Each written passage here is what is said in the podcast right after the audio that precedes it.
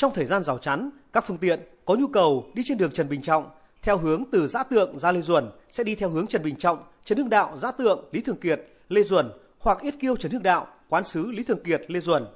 Các xe cấp cứu, xe chở bệnh nhân có nhu cầu vào bệnh viện Tim Hà Nội được cấp phép lưu thông hai chiều trên tuyến đường Yết Kiêu Trần Hưng Đạo, đoạn từ cổng bệnh viện Tim Hà Nội đến Quán sứ. Tổ chức giao thông một chiều đối với các phương tiện ô tô lưu thông trên phố Quán sứ, đoạn từ Lý Thường Kiệt đến Trần Hưng Đạo. Ông Nguyễn Ngọc Thi, Phó trưởng phòng quản lý dự án 1, Ban quản lý đường sắt đô thị Hà Nội cho biết. Mục tiêu của phân giờ tạm này để tạo thông tin cho bà con để thực hiện tốt cái nhiệm vụ. Ờ, song song với đó thì chúng tôi cũng căn cứ theo cái tình hình thực tế thì sẽ có những cái điều chỉnh cho phù hợp. Thì ờ, kế hoạch chúng tôi sẽ được huy động ờ, bao gồm tất cả các cái cơ quan của Sở Giao thông Vận tải. Tin rằng mọi việc sẽ đi vào đúng kế hoạch. Sau 7 ngày thử nghiệm và điều chỉnh, dự kiến đến ngày 27 tháng 8, phương án rào chắn trên đường Trần Hưng Đạo sẽ được cố định.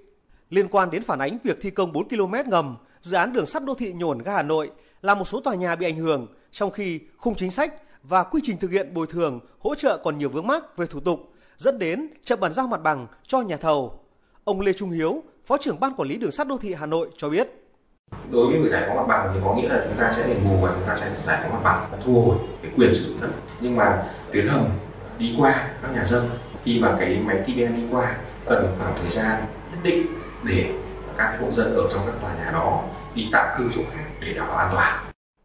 Để đảm bảo thi công, thành phố Hà Nội cũng đã cam kết hoàn thành công tác giải phóng mặt bằng, bàn giao phần còn lại cho nhà thầu trước ngày 15 tháng 10 năm 2022.